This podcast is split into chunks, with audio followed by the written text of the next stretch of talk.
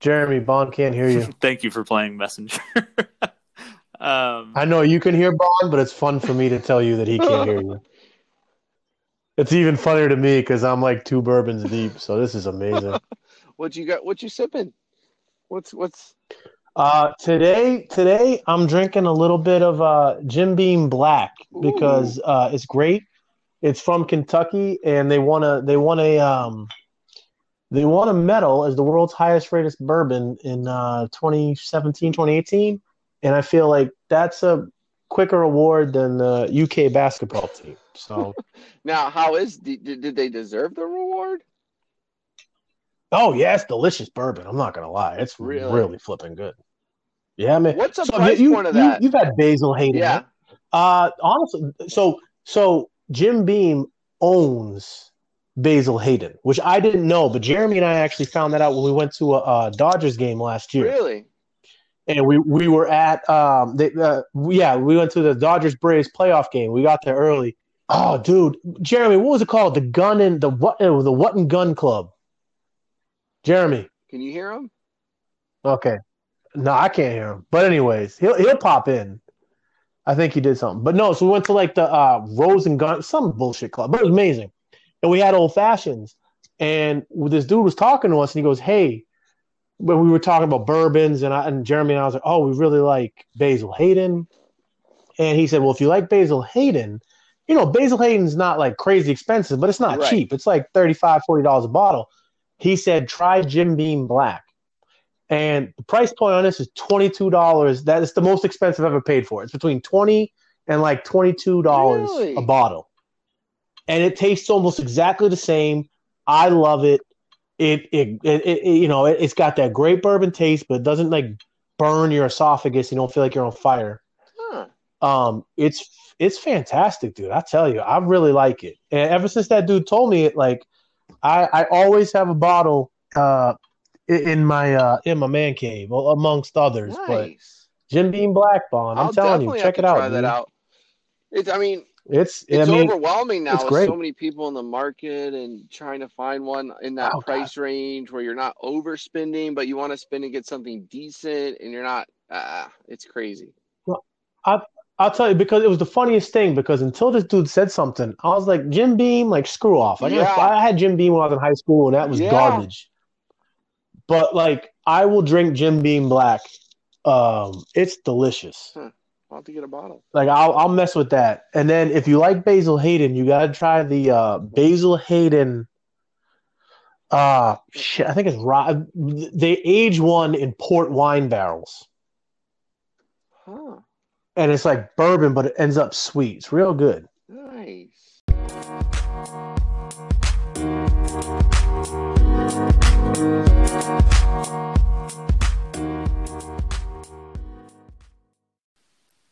All right. Welcome to episode 3 of the Bros, Balls, and Bourbon podcast. I'm your co-host, Jeremy Dorn, in Asheville, North Carolina, and I'm joined by the male nurse maelstrom, the Boston bopper, the cushiest dude on the internet, Matt Cushman in Nashville, Tennessee. What's up, buddy? What's up, my man? How you doing? I'm doing well, and I apologize in advance, man, but I have to just quickly put you on blast right at the top of this podcast. Before we get to our actual topics here, I have a bone to pick. I found out through the grapevine that you, a huge sports fan, a huge fan of TV and movies, have not seen one of the greatest sports dramas ever created for television, Friday Night Lights. Please explain yourself. I read the book. I thought the book was pretty good. I knew TV would ruin it, so that's it. All right. No, I'm kidding. Better excuse than I thought. I'm kidding. I honestly didn't know Friday Night Lights was a thing for a little while, and I think one of my buddies talked about it, and it was always one of those like, oh yeah, I gotta watch it, but I have other things I want to do, and I never got around to it. I mean, everybody swears by it, but I don't know. The book was so good, I don't want it to get ruined. That's totally fair, and I'm only this gung-ho about it because I'm rewatching the series on Hulu right now, so I'm all about Friday Night Lights at the moment. Everything I think of has some connection. You know how it gets when you get back into a TV show, but I will. I'll let you off the hook. If you have the time, jump on Hulu, watch the series. I guarantee you will have a Smash Williams jersey in your Amazon cart before the end of season one. But I digress. Do I get credit for seeing the movie Friday Night Lights? You do. It's a different movie. Same. I think it's based off the same book, but the movie is different than the show. Yeah. Kind of different characters and plot lines. But the movie was not that great either. Yeah, so, the movie was all right. So maybe the TV show is much better because I saw the movie. I don't know. I'll give you partial credit, but I will say the TV show is definitely the best of the two film versions, in my opinion. I'll tell you what. I will put it down, and I'm not going to put a timetable on it because, as you know me, all the years I'm horrible with scheduled times. The fact that I'm available to record these podcasts is a miracle in and of itself. But I will watch a couple of episodes, and when I do, we will discuss it on this podcast.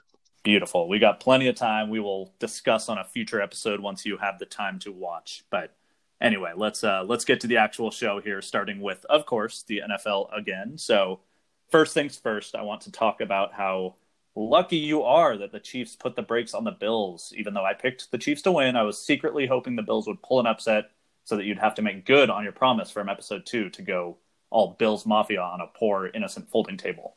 Probably for the best in the end, but still a bummer. So let's talk about that game real quick. Josh Allen looked okay, in my opinion. He was slippery late in the fourth quarter, showed off his athleticism a little bit, but it was obviously too little, too late. I think Mahomes made it clear he's still the QB to beat in the AFC, and the Chiefs have to be feeling pretty good moving into the Super Bowl, the way their offense played. So what are your thoughts on that game? We all saw the game. The Bills went up 9-0, and I think I texted you and I said, they could be up 90-0. And it's just, I mean, it's the Chiefs. Like I was hoping the Bills were going to do more, but they couldn't. The Chiefs just overwhelmed them. Frankly, not that I think the Chiefs defense is anything to sneeze at, but I did not anticipate them doing as good a job as they did against the Bills offense. I think I actually picked the Chiefs game to have the higher over under.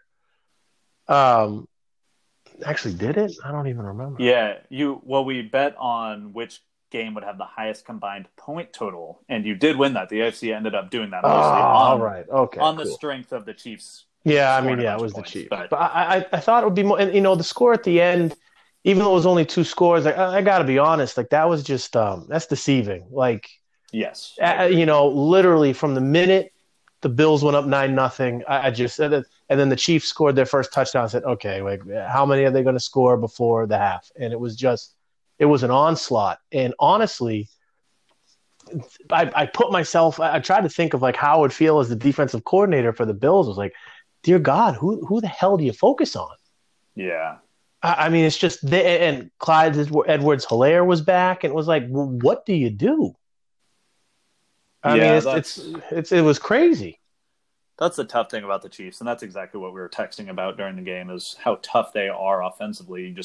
You can plug a few different guys up if you have a really good defense, but then there's 2 or 3 other guys who can beat you at any time with Mahomes slinging it. So, yeah, it's going to be really tough for them to lose. All due respect to the Bucs, it's going to be tough, and especially if their defense steps up again, then you're potentially looking at a repeat champion in the NFL. But, we'll dive more into that actual Super Bowl matchup on our next episode just before the big game is actually played, which, funny enough, we've, again, talked about this in episode 2, but the Bucs have this kind of first-of-its-kind home field advantage in the Super Bowl, which is crazy. But, first time in NFL history a team plays the Super Bowl in their home stadium by sheer happenstance or by Brady magic, who knows why, but they'll be playing in Raymond James Stadium in Tampa, Florida. It's crazy. They will. And, I think the one moment I want to bring up from the Chiefs-Bills game, and then honestly, there's not a whole lot to say about it. The Chiefs just decimated them. But let's hear it. It was after Hardman dropped that punt, which led to the Bills recovering it in the first quarter and going up 9-0. Somehow they missed the field goal. Whatever, neither here nor there. It didn't matter in the end, did it?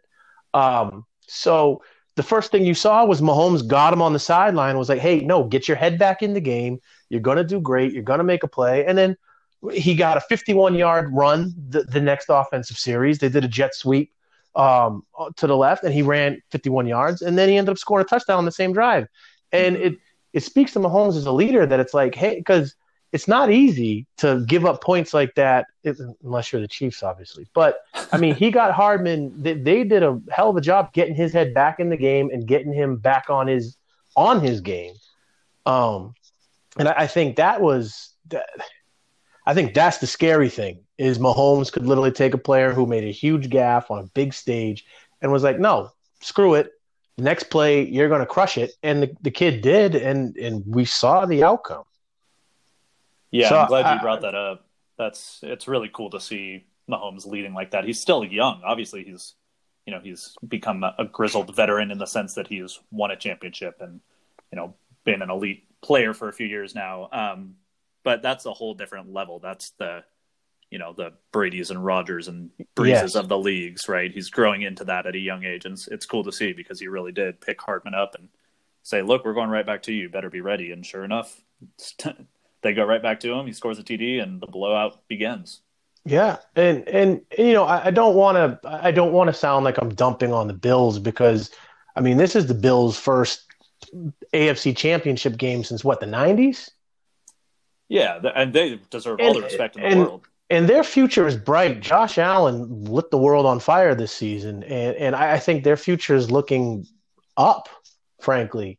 I think right now, based on everything else, I mean, I think the Dolphins are going to start nipping on their heels in the next year or two. But right now, the Bills are the class of the AFC East. And I think for the first time in a very long time, they finally have a QB. Honestly, since Jim Kelly, they have a QB that they can believe in, that can make the plays, that has the arm, that can galvanize his team to victories. So I mean, I don't think it's a lost season. They made it to the AFC Championship, and I think that's nothing to be sad about. I mean, it sucks to lose, but I see them getting back to this game more often than not over the next few years. Yeah, I'm with you.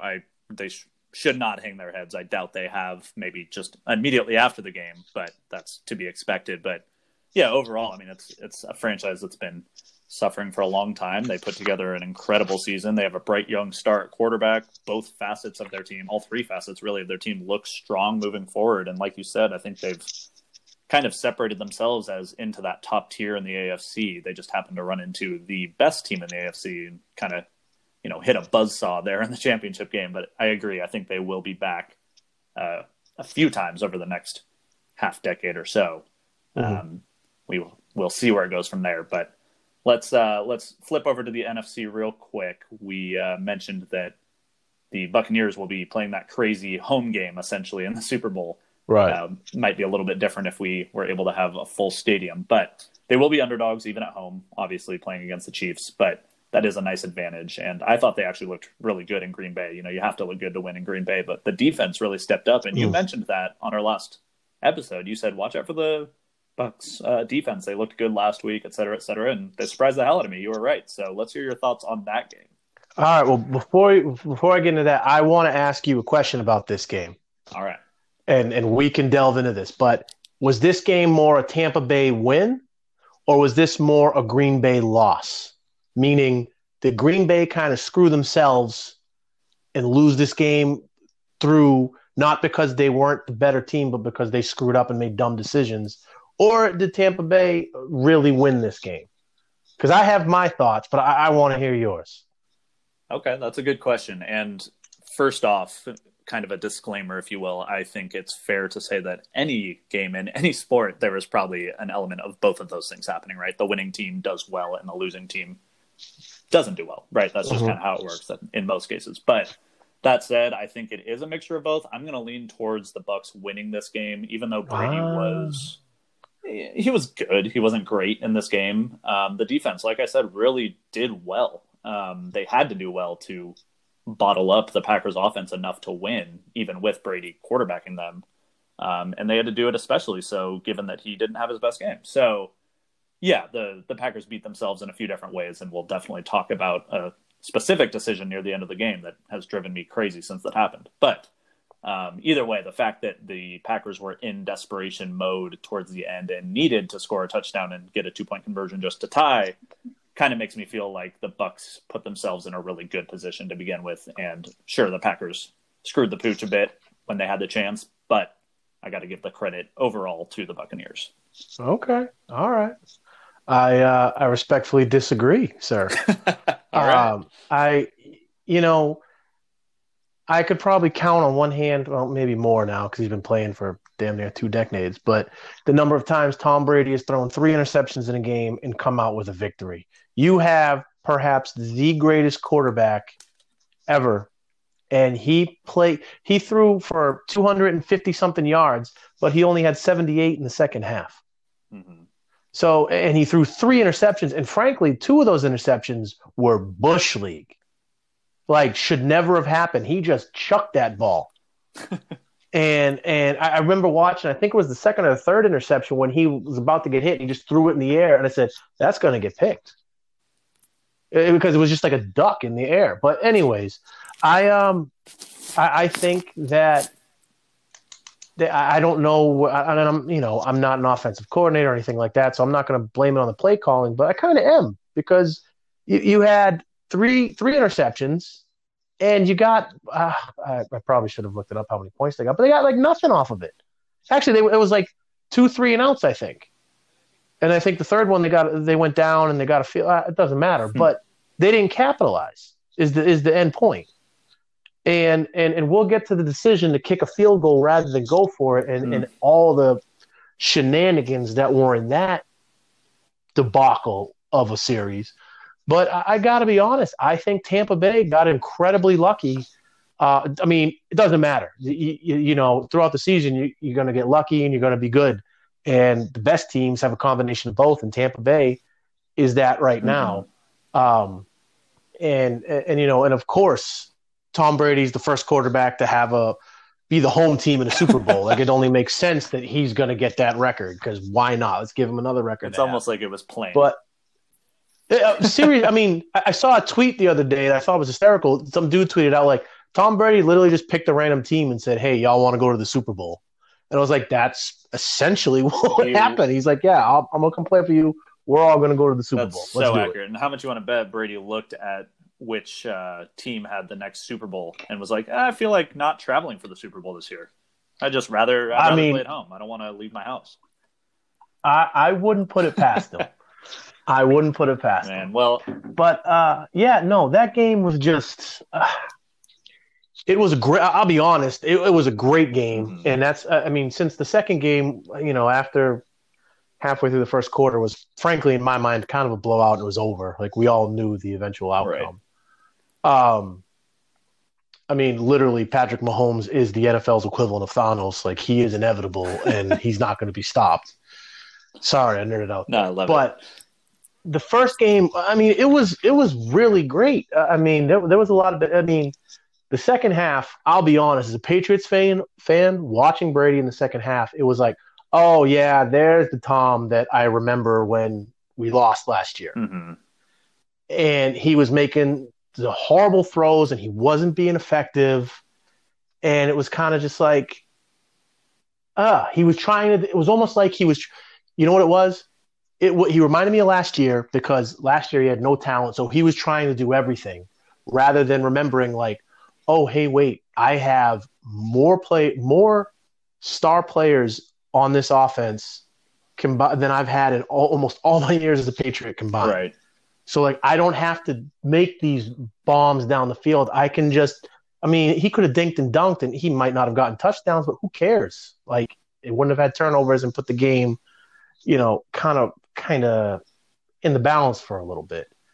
But I will say one thing they got to get a little better at, minus that one amazing run from Fournette, is their run game. They got to get something going with there, or they're going to struggle. Mm-hmm.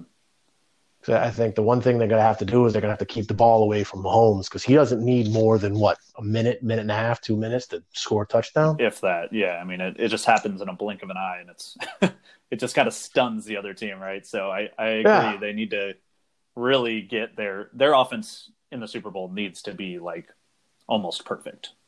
You know, even if their defense shows up, plays another good game, we're not dealing with all due respect to Green Bay, we're not dealing with the Packers offense anymore. We're dealing with the Chiefs offense, which is a whole different beast. So, 100%. Yeah, we'll see. And like I said, we'll dive deeper a little bit into that. We'll delve into that before the Super Bowl. But let's go a little more in depth real quick on the, in my opinion, you mentioned it, the real story of that NFC Championship to me, when it all came down to it, is, you know, the Bucs are up by 8 late in the fourth, and the Packers are in the red zone with Aaron Rodgers, the likely NFL MVP, leading the offense at home.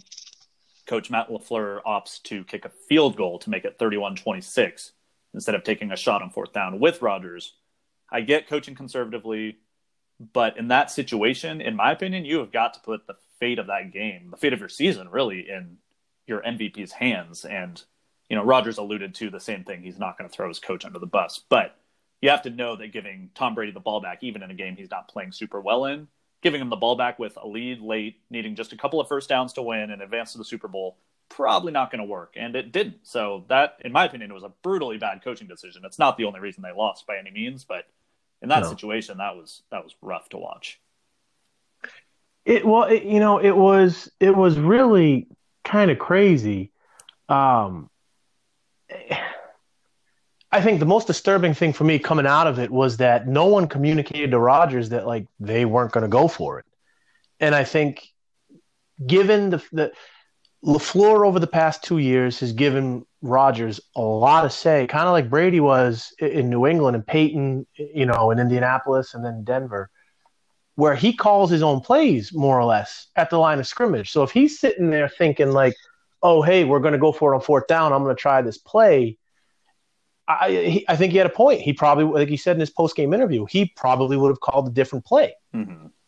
I mean, first off, the throw was awful. He threw in the double or triple coverage when, frankly, I think instead of being 8 yards out or whatever, he could have ran. He either could have ran in for the touchdown or he could have made it. And then 4th and 3 or, you know, is a hell of a lot easier to maybe punch it in than 4th and 8. Yeah. But I think the biggest thing was there was no communication, and you know, someone's going to have to. That's going to have to be amazing. If I was the GM, I'd be talking to Matt LaFleur, and I wouldn't mince words. I'd be like, I need your side of this story immediately, because if you're not, because now look at the situation, and we'll get into that later.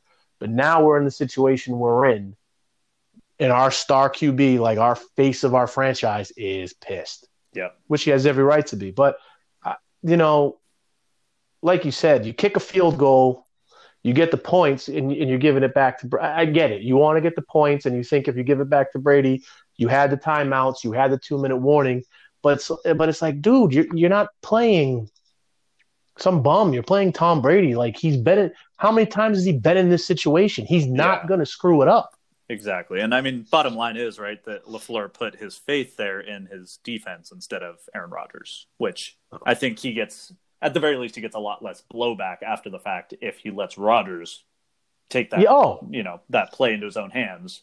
100%. Rather than hoping that the defense will come up with a big stop. But yeah, I think that was tough. We'll see how things go from there for Green Bay. Obviously, it hurts to be that good all season long and fall that last game short, but somebody has to lose. So let's move on to the NHL for a bit, a little hockey talk. Joining us today is my brother-in-law, Bond Danku, from Los Angeles, California, allegedly in an Albertsons parking lot. I love it. But we, Matt and I, have made very clear that we don't know enough about hockey to do much analysis on the sport. I promise we are both working on it, but for now we need to bring in our expert, our resident expert, and that is you, Bond. So I know you played hockey growing up. You're a devoted fan now. Most importantly, you have Canadian blood running through those veins. So welcome to the podcast, Bond. Your hockey knowledge is more than welcome. So take it away. What's happening, guys? I appreciate you getting me on the podcast. Not sure how much wealth and knowledge I can bring you boys, but I will certainly try. That is currently correct. I am in Albertson's parking lot. It's another beautiful day out here in Los Angeles. We actually got some snow this week, so The skates are going, and it looks like the hockey gods are giving us the good news and the good weather, and it feels like hockey. It feels like hockey, boys. So I went from born and raised in North Carolina, and as you said earlier, got a little bit of Canadian in me. So my father put me into hockey as a young kid and really enjoyed it. Played up through high school and then did some club hockey in college. From there, moved up to Montreal. Great hockey city. Immersed myself with some outdoor hockey and got to experience that fun. Little pond hockey. And then worked my way down to South Florida, which was pretty much the opposite. Pretty much people go to those games that are fans from other places and quick vacations to get out of the colds. And now I'm in the LA market, which is very interesting. And it's incredible what the U.S. has done as far as growing hockey. But yeah, for me, I still am very passionate about it. I do play a little bit, keep that on the DL. My sister, your wife doesn't hear me. I'll edit that out, I'm sure. But yeah, so I'm learning more about the markets here and the youth hockey here. But it's been a good run, and being around hockey everywhere I go has been excellent. So nice. Well, I guarantee you, whatever you know about hockey is a lot more than both Matt and I do. So again, we appreciate you. Matt's kind of my go-to fantasy sports guru, but we're both a little green when it comes to the NHL. So I think you guys may have met maybe once in person. I don't know. Either way, you know of each other.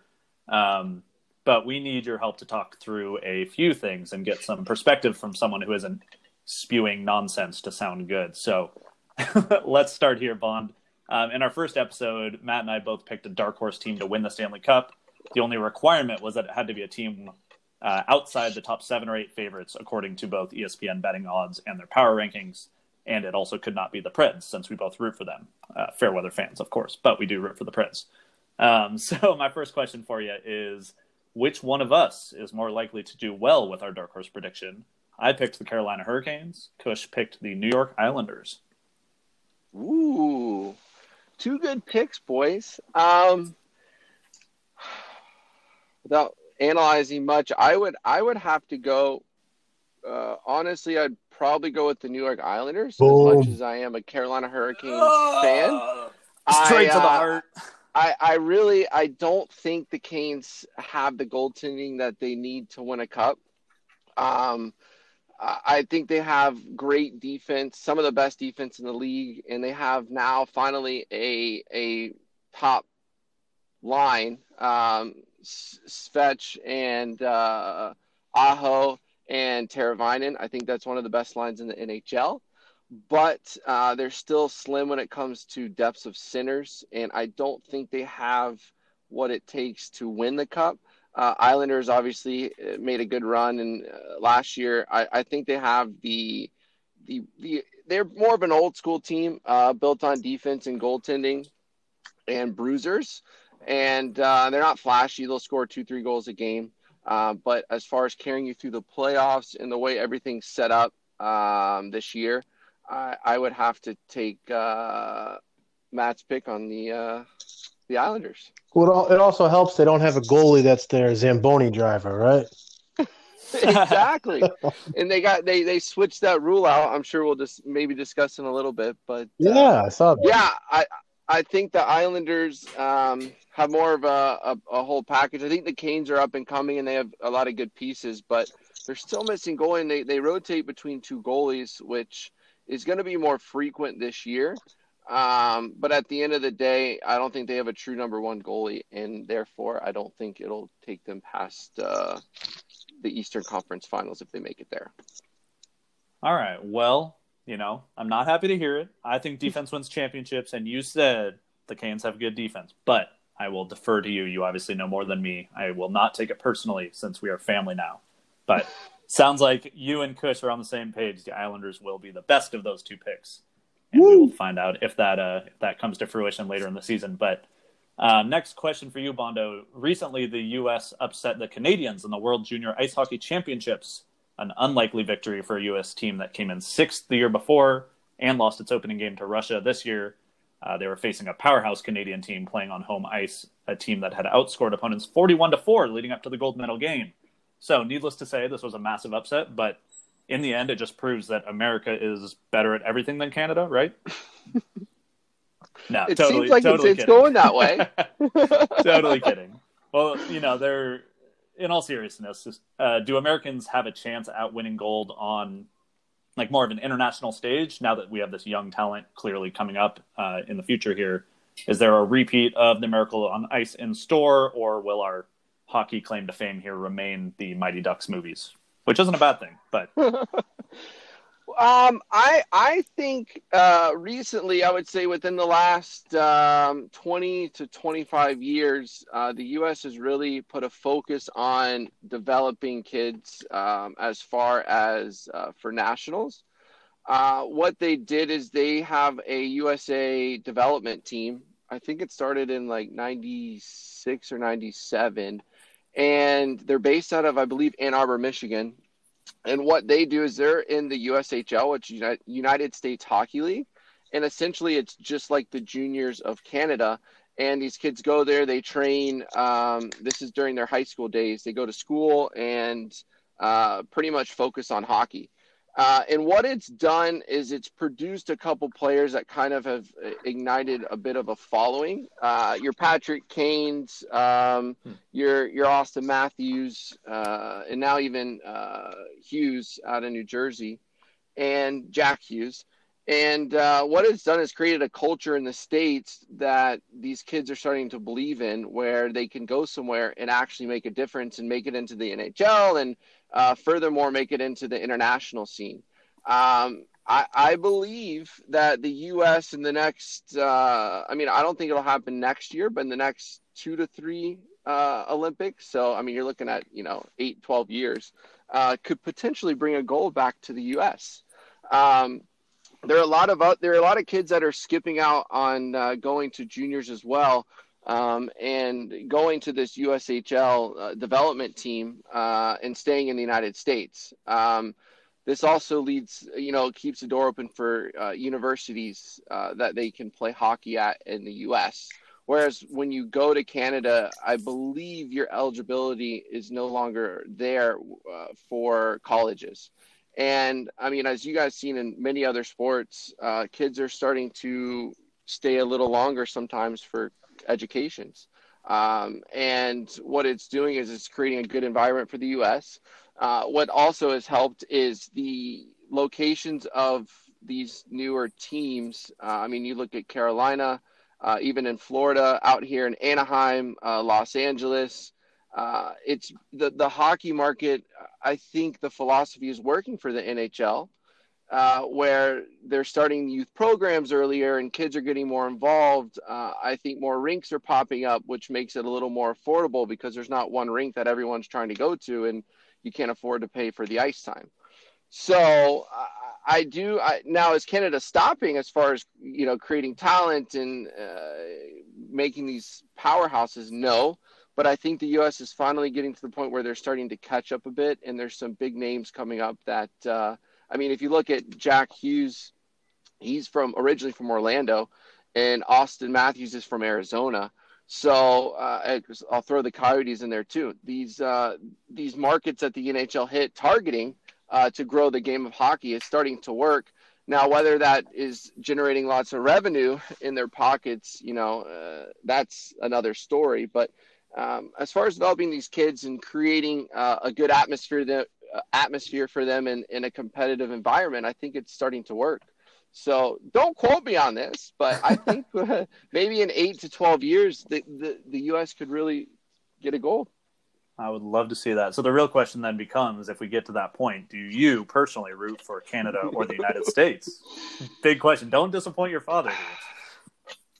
Well, being in the States, it's fun to always root against the other team, right? No matter where you are. So I would say the last one, I think, when the U.S. and Canada played, I was pulling a bit for those Canadians, but with the growth the U.S. has done, and you know, they haven't had a gold medal in so long. I would definitely be rooting for them. So things have changed.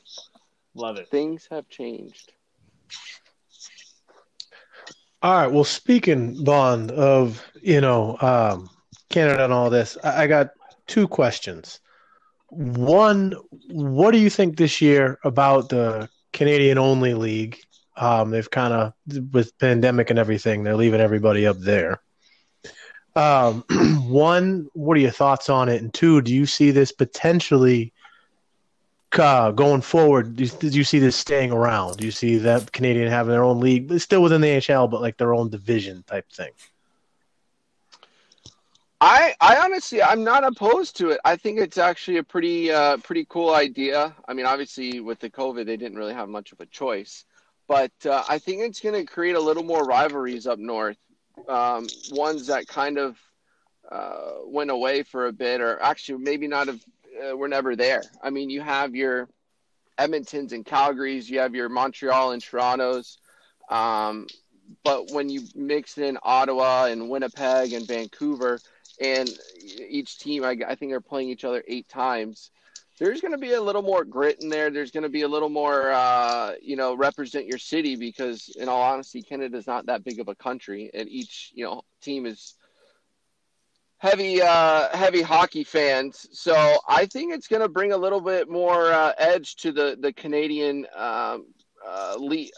Canadian teams. I don't think it's going to stay, just because of the distance they all are traveling and the time zones and the differences. Getting from Montreal to Vancouver isn't a 2-hour flight, so I don't think it's going to stay. But I do think it's going to kind of get the Canadians all together and huddle around and really duke it out over, maybe an Ottawa, Winnipeg, or a Montreal, Vancouver. I think it's going to spice things up a bit and get the Canadians get them going a little bit, because they're so nice and kind. It's like when they play each other, who knows, So they'll be getting going politely, of course. Exactly. So I think it'll be fun. I think it'll be fun, and it'll be good for the Canadian markets. I mean, obviously they all watch a bunch of hockey, but playing frequently so many times will only, increase the hate. I don't even know if hate's in the Canadian word, but strong dislike. Does that sound better? Yes. Yeah, slightly. So I mean, I've already seen it. I mean, there have been some gritty games. I don't think Ottawa is much of a team up there. I think one thing it'll do is show how much of an embarrassment they are to Canada, because they stink. Yeah, they haven't been good forever. Yeah. But no, I think it'll be good for the league and good for the Canadians, and it'll definitely be good hockey to watch. Okay. Who would you say is like the LeBron James, like the face of the NHL? And I swear, if you say Sidney Crosby, I'm going to start screaming at you. No, that boat is pretty much sailed. Oh, thank God. I do like watching Sidney Crosby, because he is. I'll relate him to LeBron, where when you're watching LeBron play, where he is. All like that he's going to be in the right space at the right time. Everything's timing for LeBron. He's there when it matters, right? Mm-hmm. If there's a last-second shot, he's going to be in the corner taking the fadeaway, making it. And Crosby's that kind of player where if the puck's, on the other side of the ice, he's going to be right beside the net, knowing where it's going to go before anyone else does. So in terms of, I guess, just knowing the game and understanding the game, it's LeBron and Crosby are similar. Okay. But I would say the most up-and-coming guy, if you have a chance to watch, is Connor McDavid. Oh, from the Oilers, right? Yeah. Oh, wow. Hey, Chris dropping some knowledge. Boom, I get points. There we go. I love it. And that's not a big market team to watch either. So, I mean, with him, obviously, and they had, 3 number 1 picks in a row, something crazy. But no, he is a thrill to watch. The guy is super quick. He puts up goals like no one I've seen, I don't know, but other than Ovechkin, Wow. And highly recommend watching a couple games and just the way he plays and his vision. And I mean, honestly, some of the goals he scores, it's like watching, you know, back in like the day where you were playing sports and there's like one kid that just went around everybody. Yeah. And made it look so easy. I was never that kid. I don't know if you guys were. I was sure not. Was in baseball and just struck everybody out. My 43-mile-an-hour EFIS wasn't doing much. But yeah. But this kid, he does it in the NHL, and it's just incredible to watch because, I mean, he makes it look so easy. Okay. So I would say Connor McDavid, he's the new up-and-coming LeBron, and he's changing the way kind of the NHL is going into. It's the more fast and quick and less physical. You don't really need the body as much. I mean, Jack Hughes, the number one pick last year, I think he's like 5'10", $170. Oh, wow. So the NHL has definitely gone into more of a fast-paced, quick, more scoring, less physical kind of league. So would you say that it's kind of turned, like it's going the way of like the NFL and like college football and even basketball for that point where it's like more points leads to more viewers? Yeah. And you think, I think so. You think they're doing that to kind of, because like here's the deal. I am not going to lie. So right before I moved down here, my brother brought me to like my first hockey game. Shout out Mikey. And it was the Bruins, and I forget who they played, but it was a lot of fun live. And I remember sitting there being like, damn, like hockey's fun as hell. Why have I never watched this? And then I moved down here, and much to my brother's disdain, I'm now a Preds fan, which just drives him wild. But like, even being a Preds fan, Bond, like if there's nothing else on, I'm like, I'll watch the hockey game. Like if I go to a game, like I'm in it. Like I'm there, I'm screaming, I'm yelling, I'm having a ball. But if it's on TV, it's kind of like, eh. So yeah, it's harder to catch, a regular viewer's eye because, I mean, you understand the rules now, right? And kind of the strategy and the cycling and all that stuff. Well, yes and no. I know that you want to get the puck in the other team's goal. Mm-hmm. I know that you can't hit the other players with your hockey stick. Yes, that is true. And then that's kind of where my knowledge ends, which kind of leads to like one more question I have for you. So I know the NHL came up with some new rules this year. Like there's that like taxi team or taxi squad, whatever the hell it is, where they can carry a couple extra people because of COVID, which I think is smart. But like, there's that new offsides rule, right? Mm-hmm. So first off, because I'm so embarrassed to admit it to both of you because I know how big soccer and hockey fans you are. Well, Bond, you're a big soccer and hockey fan. Jeremy, you're just a soccer fan. So like, until this podcast is over, then he's going to turn into hockey only. I mean, yeah, he's clearly on his way to just being solely hockey, and I'm going to have to carry the rest of the sports. I mean, that's how it's going to happen. Big Sharks fan. Yeah. Big Sharks fan. Does Joe Thornton still play on a side note? Is he still alive? Side note, yes. Holy smokes! He's got to like 50 now, right? It feels like it, man. The guy's been in the league forever. He's actually on Toronto now. Oh wow! I remember when he was on the Bruins. He left the freaking Sharks. Yeah. But can you explain the new offsides rule to me? And then, i.e., maybe I'll understand overall what offside. The blue line is offsides, right? Correct. All right, so explain this rule. Puck has to. Okay, so you have the blue line, and you're going into the offensive zone. Okay. The puck has to be over the blue line in the offensive zone before any other person is in that zone. Okay. Meaning their skate has to be behind the line. Okay. And one skate can be on the line. Okay. So what happens is when you're moving the puck in, obviously, usually it's in front of you, correct? Yes. With your stick. And you're skating in, you have to get the puck over that line before your skates get over. And what they were doing is, let's say on the other side of the ice, you're a winger and you're sliding up the side of the rink and you're going into the offensive zone. you have to wait until that your teammate pushes the puck over the line.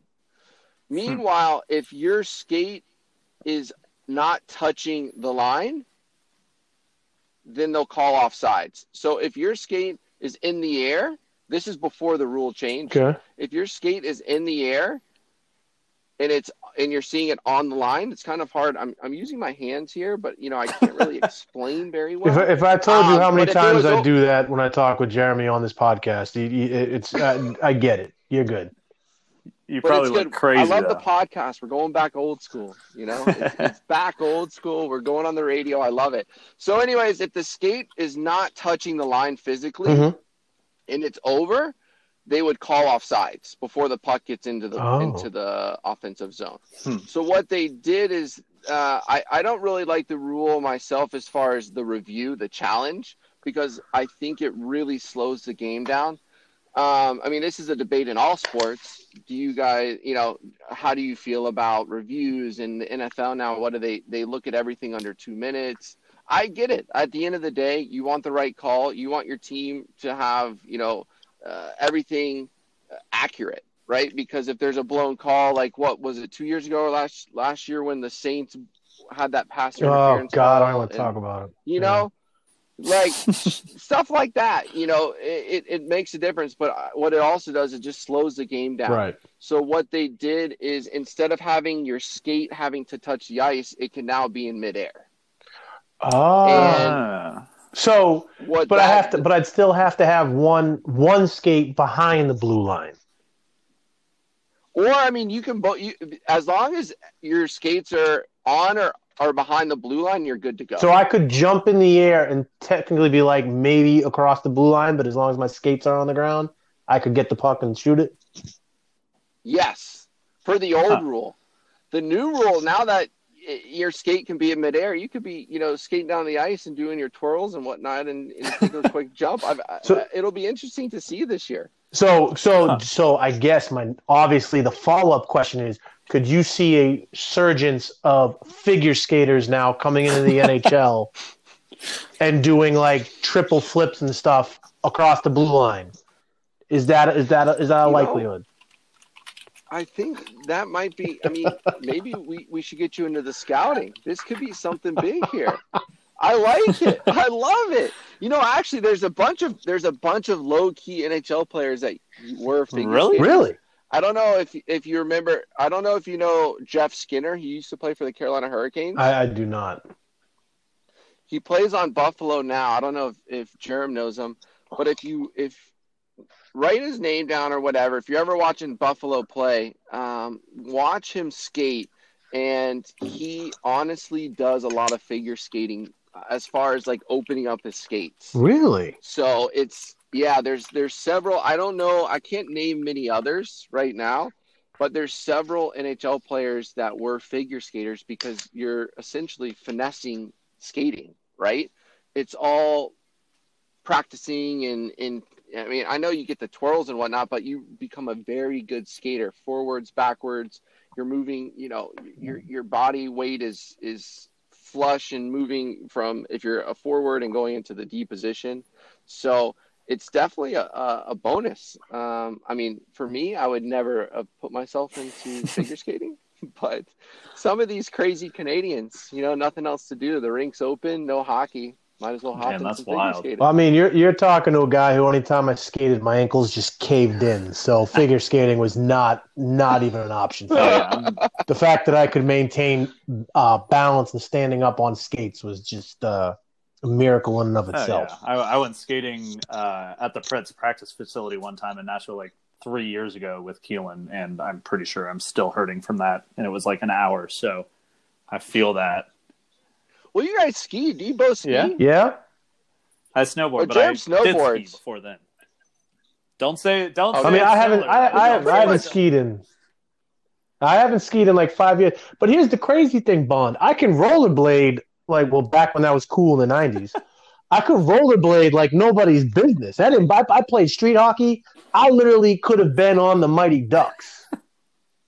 Did you ever watch the beach hockey that was out in California? Wait, what? There was beach hockey? beach hockey? You guys never heard of it? The pro league they had out here, and they had the rinks on the beach. That's a real thing? No. Really? Really? It was huge in the 90s, and I think it got into the early 2000s.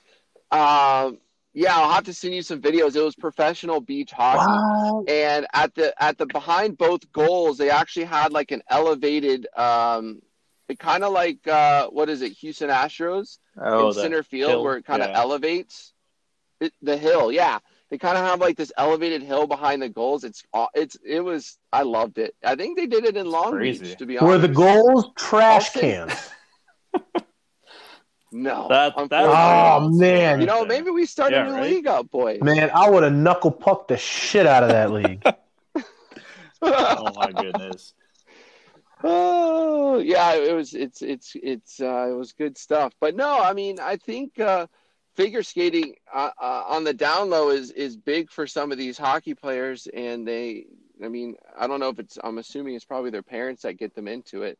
I don't know if it's hockey into figure skating back into hockey, but there's a couple studs in the NHL that you can even tell just by the way they're skating and the movement out there that they did something other than play hockey growing up. So I guess my question, it sounds like how you hear a lot of NFL linemen do like ballet. So real quick, for someone who literally, that sounds amazing, I want to know how I can differentiate, so if I watch hockey somewhere, I sound really flippin' smart. Is there a way you can tell a difference between like a player, like a visible difference between a player who's done figure skating and who hasn't?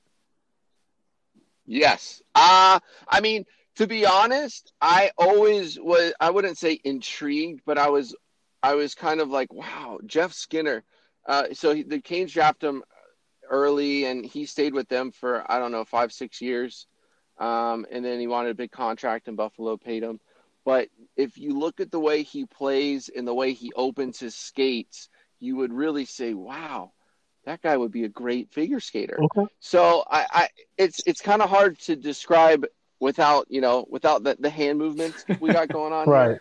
But if you just look down at your feet and you open – oh, like open your feet like a penguin?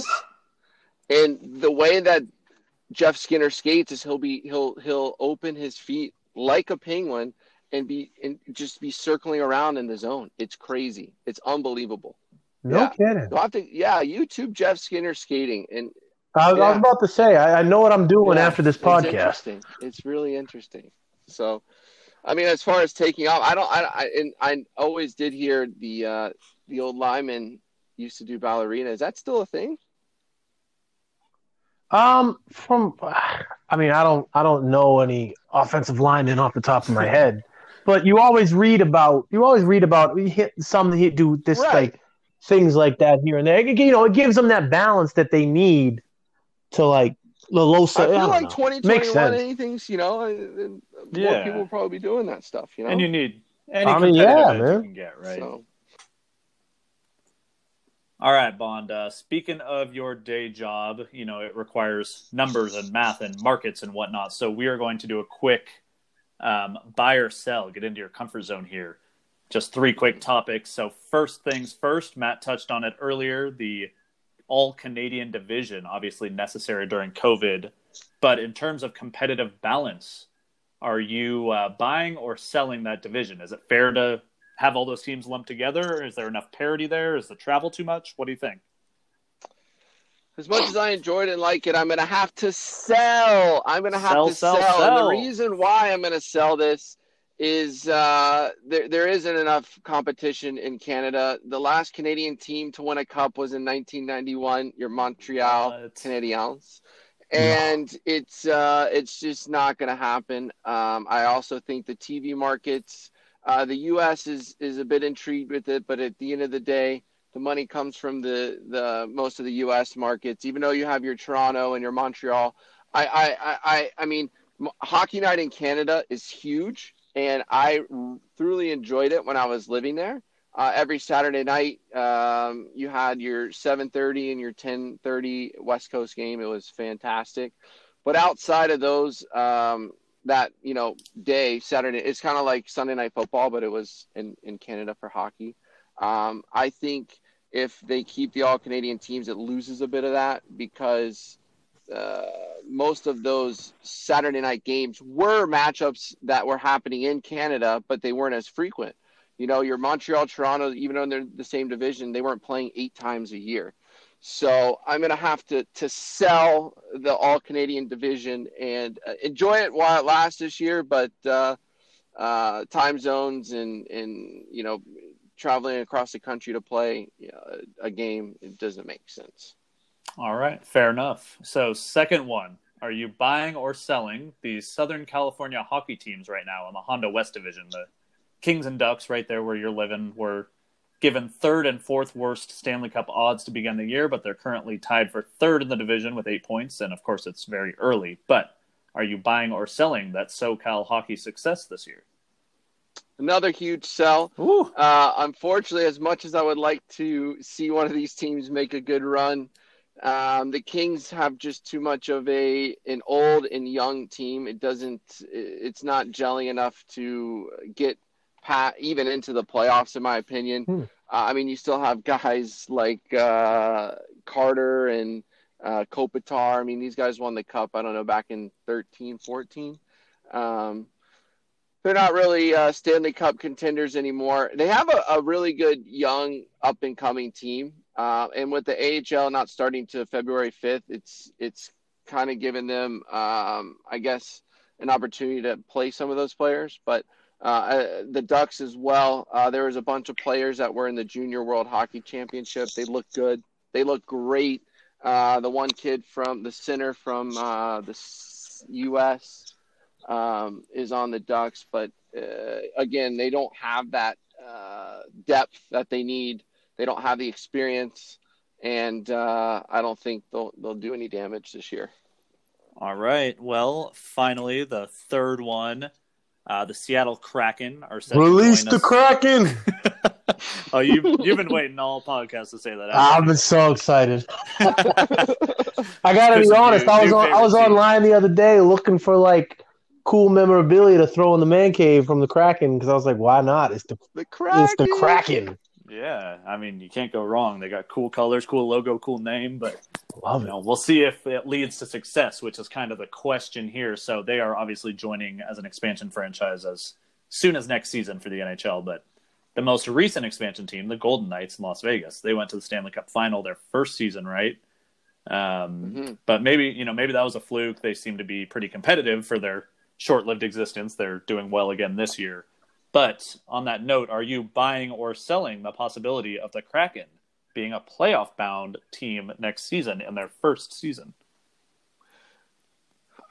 As much as I want to switch it up and do a buy here, I got to sell, you know. And the reason I'm going to sell on this, I think the NHL makes it very competitive in a way where you can't protect most of your players, and they're going to have a good team. I really do.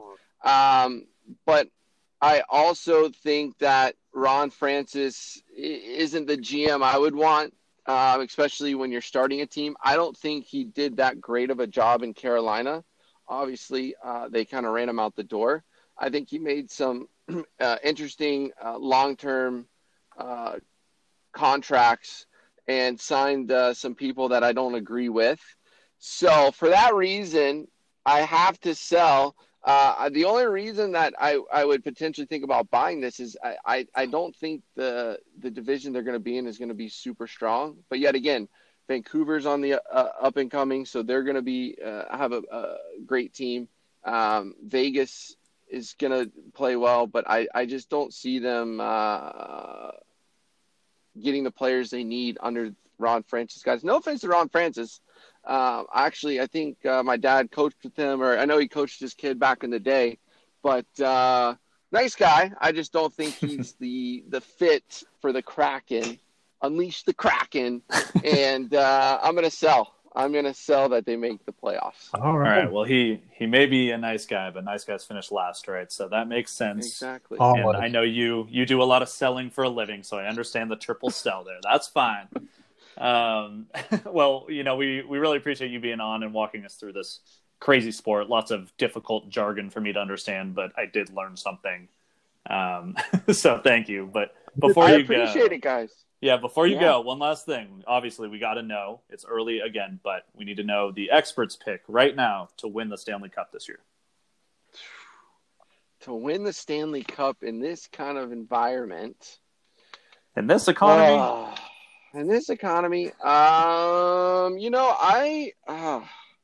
As much as I want to see a Canadian team, I'm going to throw this out there just because I would like to see them win, and I think they have the tools to win. I'm going to go with the Toronto Maple Leafs. Oh, I'm going to pick them. I'm going to pick them to win it.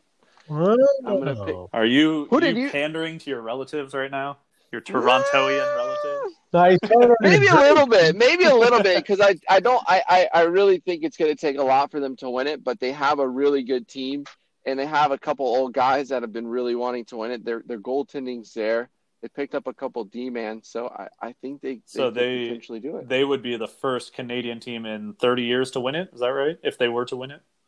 Yep. Wow. Yes, that is correct. That would be fun. So it would be probably a year-long celebration at the Danku house, that's for sure. I bet it would be. All right, Bond. Well, thanks again, man. We really appreciate you coming on, and we will obviously check back with our hockey guru later, see how you did, see if you gave us good information. But that will do it for this segment. Okay. Thank you, Bond Danku. We'll check back in with our hockey guru later and see if he gave us good information. But for now, we will segue over to Round Robin. Just a reminder, this is a section where we spend 10 minutes total on a few random sports topics. So I'm going to start the clock right now. And we will begin with a couple football discussions. So, Cush, as you know, we've talked about off air, but it was first reported on the Dan Patrick Show a little over a week ago that recruits at the University of Tennessee received money in McDonald's bags when they visited Knoxville under the recently canned head coach Jeremy Pruitt. Two other coaches, several members of the recruiting department were fired, and the internal investigation into the violations were called, quote, stunning based on the number of people involved and number of incidents, end quote. Pruitt's lawyer is now getting involved, calling the situation an orchestrated effort to save money and get Pruitt out of there. They have now hired the former UCF coach. But it's a mess in Knoxville. What do you say about this little scandal we've got going on? So, I mean, living in the state of Tennessee, I wish I could say that I'm shocked. It's just this train wreck after train wreck over there. Bad decisions on top of bad decisions. I've heard the argument that this is one of their way. I mean, first off, 9 staff members, 2 members of their recruiting department, coaches, all got relieved of their duties. I don't root for anybody to lose their job, but if you're this flipping stupid to just be given cash and McDonald's bags, not even in secret, on the damn campus, you know what? Like maybe recruiting isn't for you. Frankly, I don't feel bad for piling on Tennessee because they're Tennessee already, but. It's just like this just reeks of like how it's a sloppy way of recruiting and they're just a sloppy team. And here's the thing. If you're giving out money, what star recruits are you giving money to? Because your team has been shit for like years. Are you just picking people off the street? Like what the hell is going on here? Like if you're going to get caught for violations, at least have a good team. At least make it to the football playoff, something. Like, this is just obnoxious. But that being said, it's interesting because Fulmer, the AD, is also out. He's not fired, but he's leaving. I'm sure they encourage him to leave.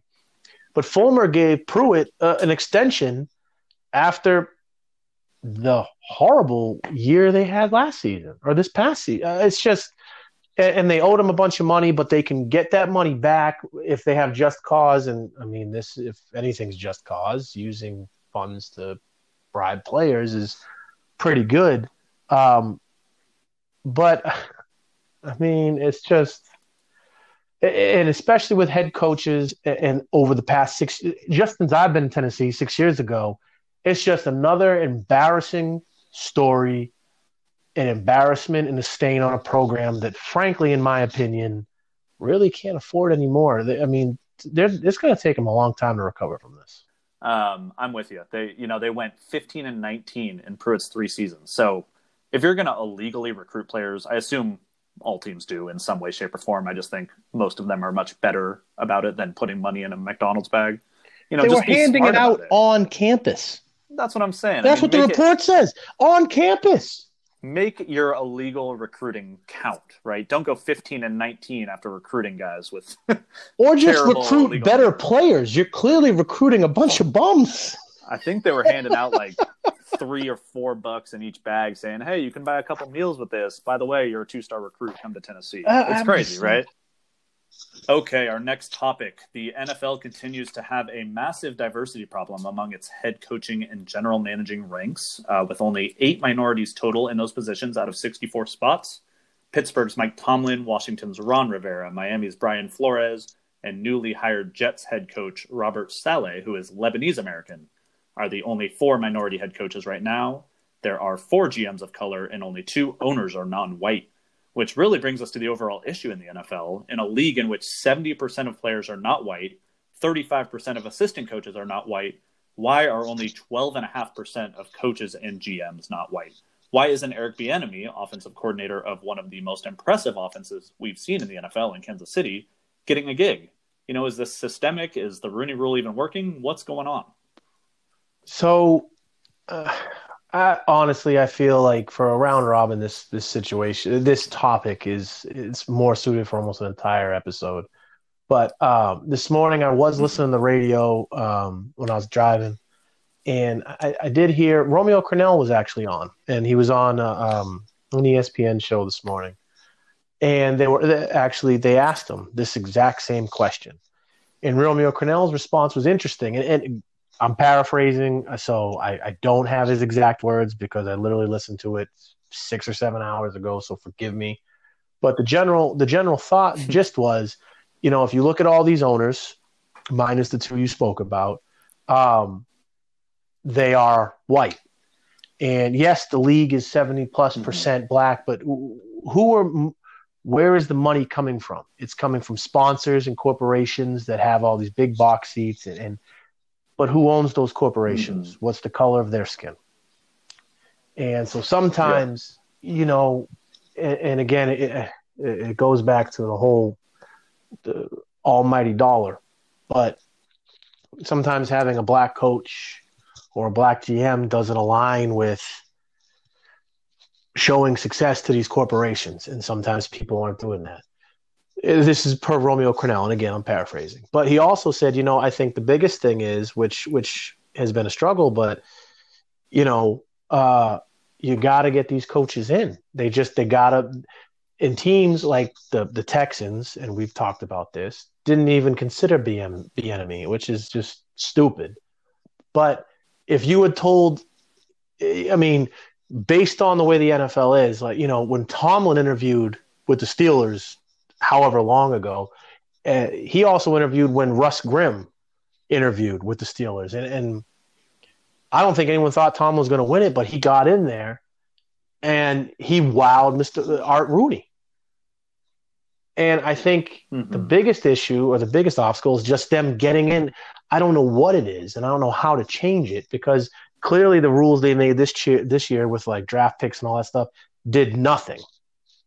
Teams could have cared less. And I don't know if the pandemic or whatever screwed that up, but I don't know how to fix the barrier or what solutions there are for the barrier just to get the candidates in there to interview. I mean, it's just, it's a broken system, and it's disappointing. I will say the one bright spot is, two black offensive coordinators, or two of the only black. There's 3 offensive coordinators, I believe, in the NFL, and 2 of them are black, and they're facing each other in the Super Bowl.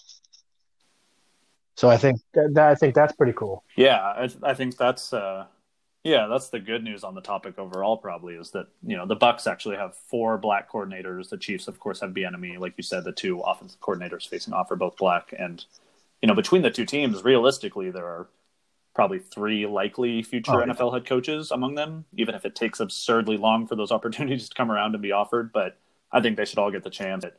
Yeah, it is a very tough situation. I think your paraphrasing of Cornell is on point, just about how the stakeholders, unfortunately, for the most part, are white, and that clearly shows in the hiring practices. But we will definitely touch on this in a later episode. Like you said, we could probably devote an entire episode to it. But all right, let's move on to our very last round robin topic here. We'll do it quick, but the Baseball Writers Association of America released its Hall of Fame voting earlier this week, and none of the players on the ballot reached the required 75% threshold for induction, complete shutout. So do you have an issue with that, given who was on the ballot? So here's my thing. I know Kurt Schilling was the closest. He had 70-something percent, right? And the others, they went like Schilling, Bonds, and Clemens, right? And Bonds and Clemens were in the 60s? Correct. Okay. So I'll be honest. I know last week, I think, we spoke about Hank Aaron. And in my eyes, he's the home run king. And call me whatever you want, but I refuse to acknowledge Barry Bonds. I think that's garbage. And frankly, I agree with the Hall of Fame voters in not acknowledging Bonds. I think that if you're not going to acknowledge Sammy Sosa and Mark McGwire, they haven't acknowledged Mark McGwire, right? No, McGwire is no longer on the ballot, and Sosa is on the ballot, but not getting nearly enough support to eventually be inducted. So then if you're not going to acknowledge them, you can't acknowledge Bonds, in my honest opinion, because they're one and the same. They all did the same nonsense, and frankly, Sosa and McGwire, or at least McGwire, copped to it. Bonds never did. In terms of Clemens and Schilling, here's the thing. I think Schilling is not getting the votes because of his political stance, which, while I don't agree with it, and I'm not getting into politics because it's exhausting in today's day and age. I don't agree with his politics, but if that's why you're not acknowledging him, then you're dumb. Because the Hall of Fame is based on skill, talent, and accomplishments.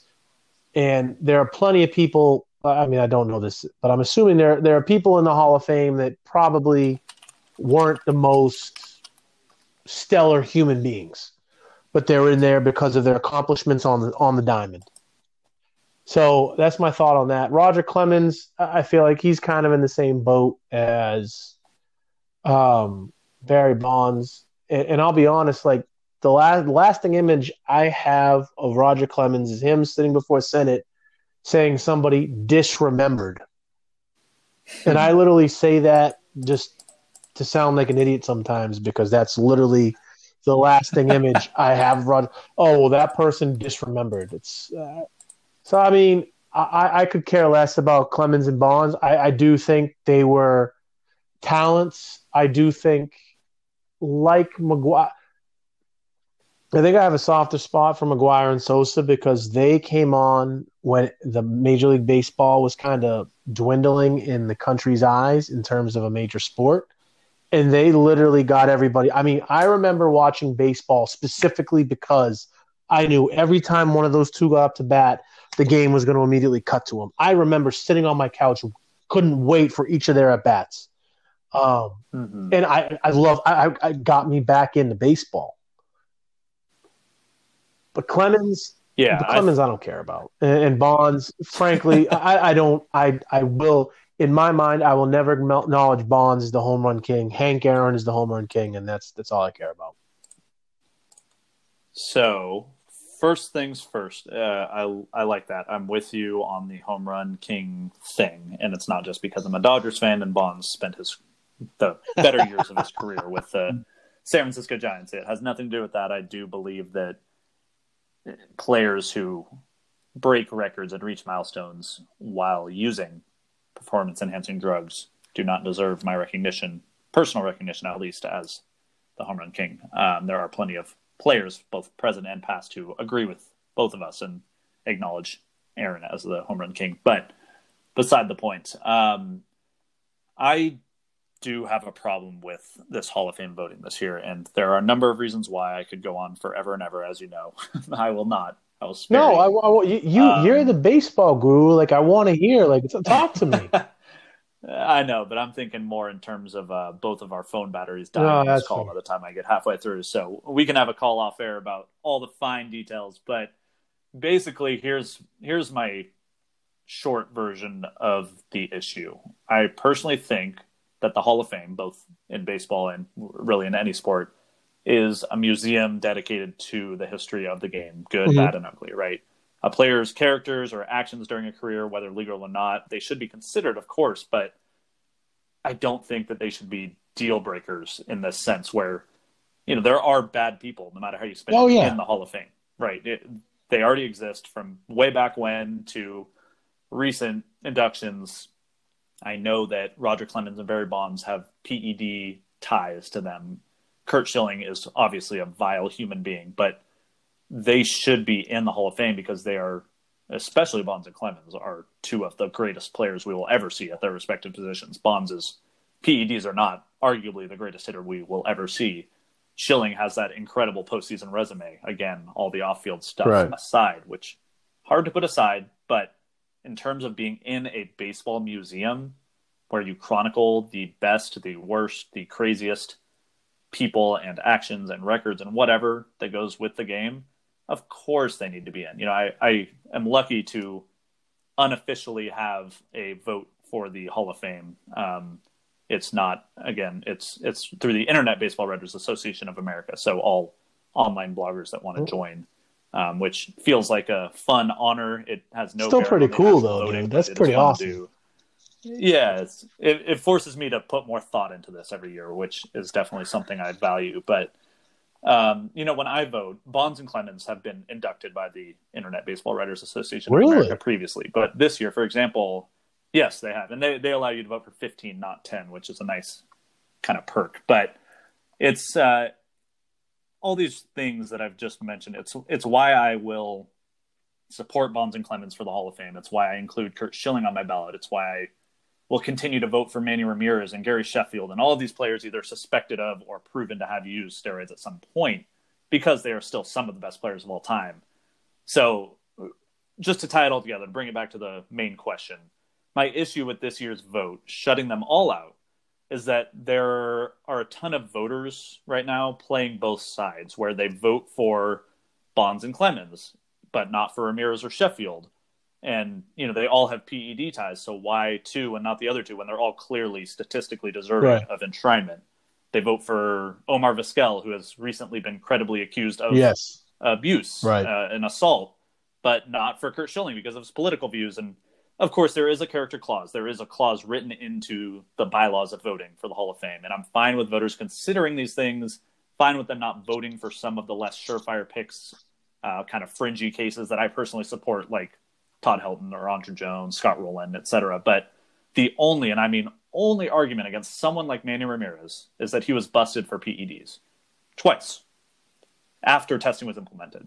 But if you withhold your vote for him because of that, that's fine as long as you're consistent, right? If you withhold your vote for him but vote for Bonds and Clemens because they never technically got caught or some other BS excuse, you're, in my opinion, you're doing a disservice to, again, a museum that should be celebrating all aspects of the sport and the players that play the sport. So anyway, final thought. I have an issue with nobody getting in because of these inconsistencies in the voting.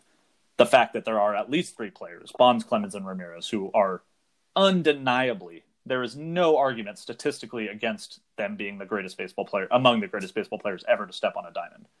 So that none of them were inducted is very frustrating to me. Bonds and Clemens are in their final year of eligibility next year. Schilling has indicated he will request to be removed from the ballot in some very weird protest. I don't know what's going on with that. But what this really does in the end is create a big logjam for next year and hurts candidacies of other players. Right, because next year, A-Rod and Ortiz is their first year on the ballot, right? Yes, exactly. And they both have their own complicated legacies. So we're going to have the same argument, but the voters now have to choose against all these guys I've mentioned. We're gonna have a whole conversation about this, because I'll tell you right now, I don't care on my ballot. Ortiz is first ballot Hall of Famer, just simply for what he's done in the World Series and the playoffs every year. But we'll save that. But I got one question for you, and it's simply because I was talking about baseball. humble brag. Please, nobody hate me. I'm looking at one of the signed baseballs in my man cave. So I'm going to give you four names. The three names we've talked about, Schilling, Bonds, and Clemens. I'm going to add a name that has not been voted into the Hall of Fame. Pete Rose. Who, out of all four of those, who deserves to be in first? No questions asked. Who are you going to vote for first? Okay. Pete Rose. Okay. No doubt.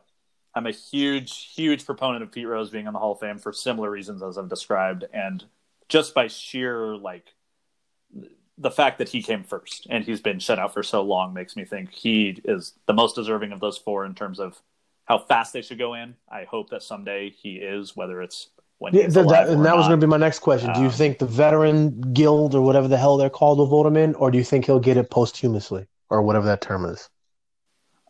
Unfortunately, I think the only way forward for him is to have a sympathetic baseball commissioner, because who kind of overturns the ban, which then allows the voters to vote guilt-free, because I think that the Veterans Committee is made up of a more stodgy, old-school population that took serious offense him betting on the games and Rose's actions. Yeah, and you know, the same goes for people who use PEDs. I'm sure they will be very harsh on Bonds and Clemens down the road, but yeah. Definitely Pete Rose of those four. I hope all four get in some way, shape, or form someday, because they are all beyond deserving. I mean, Pete Rose is come on. Well, I was going to say, like, and you know he never did. Well, I walked that back. You don't know he didn't.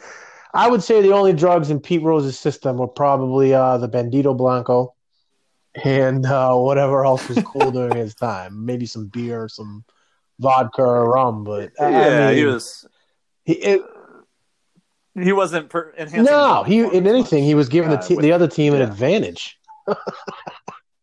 Yeah, I'm saying. So I mean, I agree with you. I would say out of those four, Pete Rose would be my first. I just think that it's, and again, you are the baseball guru. I am not, but I think it's a sham that Pete Rose has not been inducted into the Hall of Fame yet, based on all. I think it needs to be more on the accomplishments on the field and the shenanigans off. I think there could be an asterisk, but the Hall of Fame is about your accomplishments on the dime and that. But I know we're running up against it, so we can definitely expound on this conversation on another episode, but. Yeah, and we definitely will return to this at some point. And you know, that's the point you just made about the asterisk. That's really all I'm saying is, why can't we put Barry Bonds, Roger Clemens, Manny Ramirez, Pete Rose, Curt Schilling, all these people into the Hall of Fame? And then you have this whole display, right? When you go to Cooperstown, you've got a plaque with their accomplishments. You've got information about them. Why can't the last line of Barry Bonds' plaque say, or I guess not Barry Bonds since never tested negative. Why can't the last line of Pete Rose's plaque or his bio say, banned from baseball in XYZ year for XYZ reasons? That's it. Just make it known that he's probably not a very good guy. He cheated the game in a certain way, but he's still one of the best players of all time. Yeah, I couldn't agree more. And I think that's what you got to do. Yeah, it's an old institution that doesn't like to break its ways. And you could say that about baseball as a sport in general, but again, a conversation for another day. So you are right. We are up against our time limit on round robin, so I will pivot us to one final quick thing before we go out. You know, we have a startling lack of bets being made in this episode, which is unlike us. It's a problem. So before we leave, we have to make a few bets very quickly. Three quick hitters, starting with the NBA. Which happens first in the NBA, Matt Cushman? The Lakers get to 10 losses. They're at 4 right now. Or the Wizards get to 10 wins. They're currently at 3. I honestly will say the Lakers will get to 10 losses simply because in another couple of weeks, they're probably going to start resting LeBron and Anthony Davis. And they're in no, okay. They're in, especially given the short off season, they're in no, They don't need to prove anything. Like, they don't need to get to like 70-something wins to upstage the Warriors, especially with the shortened off season. The Lakers will definitely get 10 losses before the Wizards get 10 wins. And frankly, I one up you. I think before the Lakers get to 10 losses, Bradley Beal will be on the trading block. Okay. So that's the one caveat for me. I'm choosing the Wizards to get to 10 wins first for a couple reasons, which I'll explain. But that is the caveat I wanted to mention. I'm glad you brought it up. If Bradley Beal gets traded, this changes everything. I'm not saying that's an out. I will stick by my prediction either way. But if he gets traded, this obviously, you know, they lose one of their two best players. So that is a complete game changer. But I am going with the Wizards only because I think they will step it up a bit now that Westbrook is mostly back. They've had a ton of close losses, including a few to the Sixers and Celtics, kind of more elite teams in the East. They also beat the Nets. That has to count for something. But I don't know if this really says more about the Wizards or just the Lakers being really good. I guess it's kind of both, but I'm putting my money on the Wizards to reach double-digit wins before LA gets their losses. Even if they start resting AD and LeBron, the Lakers do have a fairly soft schedule coming up over the next month or two, all things considered. So I'm going to go crazy and go with these Wizards. I love it. I think, you know what? I love it. I love your passion, your enthusiasm. It's you're silly, but I'll allow it. Okay, I appreciate that. All right. Our second wager before we get out of here. There are 6 teams in the MLS for Major League Soccer that are either 7-1 or 8-1 odds to win the next MLS Cup, which is not being played until December. So we are way out of schedule here. But at 7-1, you have FC Dallas, New York City FC, and the Seattle Sounders, followed by the Portland Timbers, Toronto FC, and the defending champion Columbus Crew at 8-1. As mentioned, we have a long way to go. The league is starting in early April. The Cup won't be played until December. But of those 6 teams I just mentioned, who are you going to blindly choose right now, today? How easy is it to repeat in soccer? Not as easy as you would think. Bond did such an amazing job. I'll shout out to Bond and all the dang. I'm going to go with Toronto. Shout out to the Danku crew. Okay. I'm going to go with Toronto. I love it. They were very, very good last year, so that is a good pick. They did win the Cup in 2017. And just to answer your earlier question, the last time an MLS team repeated, 2011 and 12, the LA Galaxy won the MLS Cup. They actually ended up winning 3 and 4 years, which is a dynasty if I've ever heard it. But I love the pick. Toronto is a great choice there. I personally am going with the defending champs. I know that's a little boring. I'm a little more bullish on that group of teams at 8-1 than 7-1. And I have to side with the champs. I mean, the Columbus Crew, it's hard to repeat as we've demonstrated, but I do think they got a little better this offseason. I think there were already very few weaknesses to address.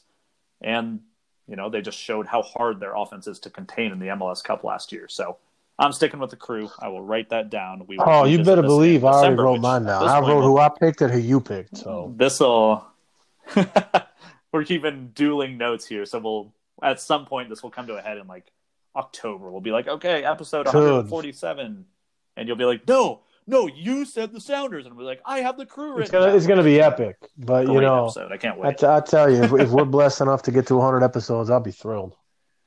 We will. We'll get there. Stand with all right, man. Last one. Let's make a bet on where Trevor Bauer, who is the biggest free agent name left in baseball, ends up. JT Realmuto just re-signed with the Phillies the other day, so he was the only other. I saw that. It's like $115 million or something, yes, right? 5 years, $115 million. Exactly. Very, very necessary move by the Phillies. So I read my ESPN headlines. I see that. Well, with Bauer, recent reports have connected him to a handful of teams, specifically the Mets, Blue Jays, Angels, and Dodgers, but he could honestly end up anywhere, any team with pitching and or money.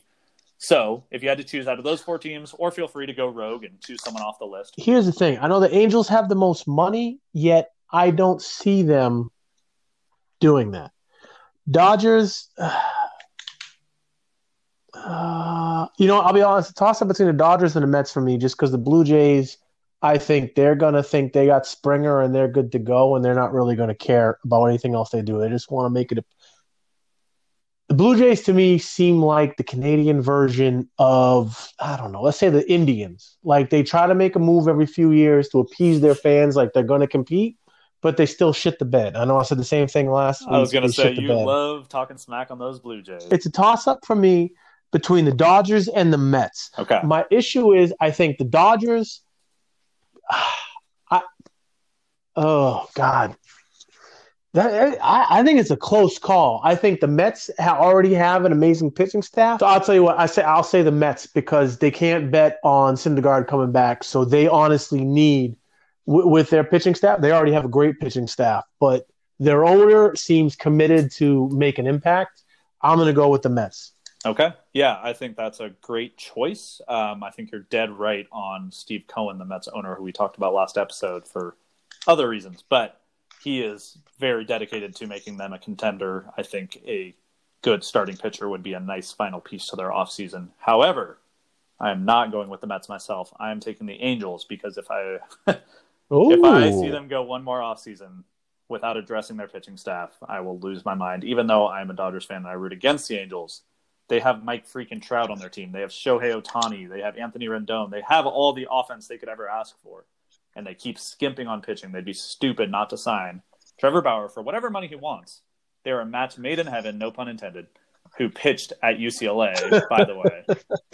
Bauer pitched at UCLA, by the way. So it'd be, again, a bit of a homecoming. But I think the Angels need to do that. I think they should do that. History tells me I'm going to be completely wrong about this. And I think you will probably end up winning this bet, but that's okay.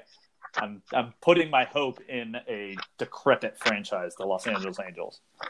I will cut. He's going to the Mets. I called him Mets. He's going to the Mets. Okay. We'll see who's right, but I'm calling us here, cutting us off. Good stuff as always, my man. I want to ask you one question before we go, and that's only because you told me earlier that you are at least 2, maybe 3 now, bourbons deep. Do you know the name of our podcast? I do, and for the record, I am now 4 deep. It's Bros, Balls, and Bourbon. Wow, look at you. Okay, you get nothing. Just my appreciation, my bonus points, my respect. That's all I need. That's all I need. You know, we're here to have a good time. We're just 2 bros talking about sports balls and drinking bourbon.